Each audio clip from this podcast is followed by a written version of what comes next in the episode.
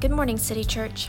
This is Kaylee Crawford, bringing you a moment of reflection during the season of Advent, a moment to see God's heart for redemption, a moment of hope. When I read the title of today's Jesse Tree story from the Jesus Storybook Bible, I felt unbidden tears pricking the back of my eyes. It was instantaneous. I didn't need to read the story to feel the longing and disappointment. The title said it all. Maybe it's because I'm female, and this story title is The Girl No One Wanted that made me tear up. But before we dive into the story of Jacob, Leah, and Rachel, how does that strike you this morning, or whatever time you are listening to this podcast? The girl or boy no one wanted. Does it make your heart ache in remembrance or empathy towards the lonely or downcast? Mine has been aching a bit for this Leah of the Bible. So let's get into her story and how she is a part of Jesus' story and God's fullness of time that Eric and Harrison are preaching about on Sundays this Advent season. If you will think back a few steps in history with me, Leah is the daughter of Laban. Laban is the brother of Rebekah, who is the mother of Jacob and the wife of Esau of Isaac, who is the son of Abraham. God promised a son to Abraham and from his offspring a people. Isaac, the son of laughter, who Tracy talked about earlier this week, was the fulfillment of God's promise to Abraham. Jacob, Isaac's son, was the continued fulfillment of the promise.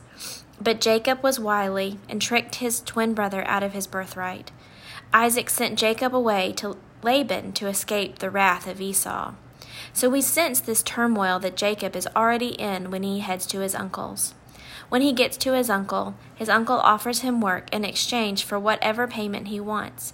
Jacob says that in exchange for seven years of labor, he would like for Rachel to be his wife, and specifically acknowledges that she is the younger daughter. Leah was the older sister, and that Bible identifies Leah as having weak eyes, and that Rachel was beautiful in appearance and form. We can already sense the competition.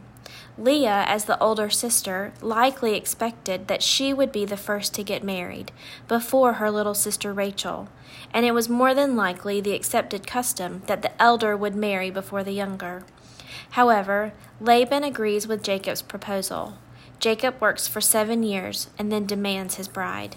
Jacob, the trickster, however, became the tricked. Laban gives Leah as the bride, unbeknownst to Jacob.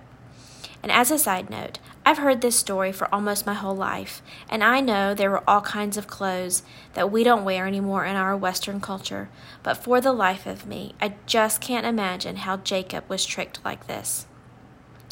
But back to the Reader's Digest version of the story. Jacob wakes up the morning after and realizes that he has been tricked, and that Leah is his wife, not the beautiful Rachel. He confronts Laban on his trickery, and Laban promises Jacob he can have Rachel as his wife if he works for another seven years, which Jacob gladly does and gets the fair Rachel. This story definitely sounds like a modern day made for TV movie on the Lifetime channel. Multiple wives, one not wanted, a husband scorned by a trickster father in law, a man on the run from his angry brother, a family inheritance. But this is not a made for TV movie, rather, a story of God's chosen people. Can you imagine what Leah must have been feeling, the one who wasn't wanted?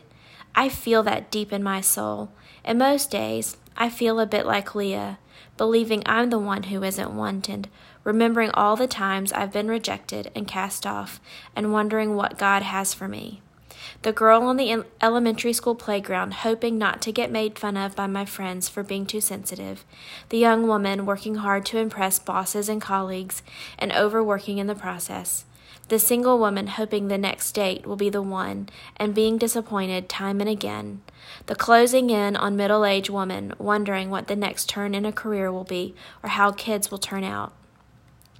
What is it then that God has for Leah in the midst of, it, of this ache? Later in the story of Leah, Rachel, Rachel, and Jacob, we see another piece of the drama. Leah can have babies, but Rachel can't, and Leah holds it over Rachel like a nasty competition. But every child that Leah bears, you can see the desperation in her heart by the names she gives these baby boys. Reuben, she names him, because the Lord has looked on my affliction, for now my husband will love me. Simeon, she names this one, because the Lord has heard I am hated. He has given me this son also. And Levi, this third child, she names him, because now this time my husband will be attached to me, because I have borne him three sons. Again, I feel a lot like Leah in this.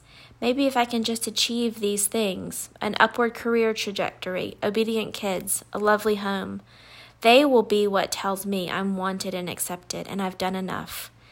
Yet we all know these things won't be my acceptance. Like the number of kids, kids Leah has won't endear her any more to Jacob. And like Leah, what are those places in your life where you feel less than and try to appear more than to find acceptance. But Leah gets pregnant one more time and names him Judah, which means this time I will praise the Lord. It feels like a sigh of relief and trust, doesn't it? Not that she's having a baby again, but that she says, This time I will praise the Lord.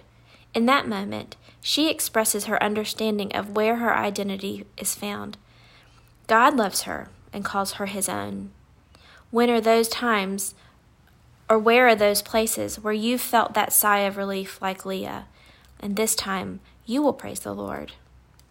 And for all you Bible scholars out there or who have been around the church for a while, you know where this story leads. But do you know who is in the line of Judah? That's right, Jesus. Leah, the unwanted one, the one who was less than, the one who isn't described in the Bible as beautiful, but the one who has weak eyes. She is the one who God wants to be Jesus' great, great, great, great, however many times grandmother. In the fullness of time, God brought Jesus into the world by way of Leah. Sally Lloyd Jones ends the story, The Girl No One Wanted, like this. One of Leah's children's children's children would be a prince, the Prince of Heaven, God's Son. This prince would love God's people. They wouldn't need to be beautiful for him to love them. He would love them with all his heart, and they would be beautiful because he loved them, like Leah. And so, in this moment of Advent and waiting for Jesus to return, my hope for myself and for us, City Church, is that we will remember Leah, the most unlikely of people, who was considered unlovely and an outcast, but was loved by God and considered lovely because of his love. Leah, the unwanted one, became the great great great grandmother of Jesus, a suffering servant and an outcast as well, but the Savior of the world. And because of his love, we know we are wanted and considered beautiful. And like our friend Taylor Lindhart sang last week at the Advent concert, I will not hang my head. His banner is over me. He says I am his poetry, and he won't waste a word. So I'm going to wait on the Lord. As we hope and wait, City Church, stay well and do good.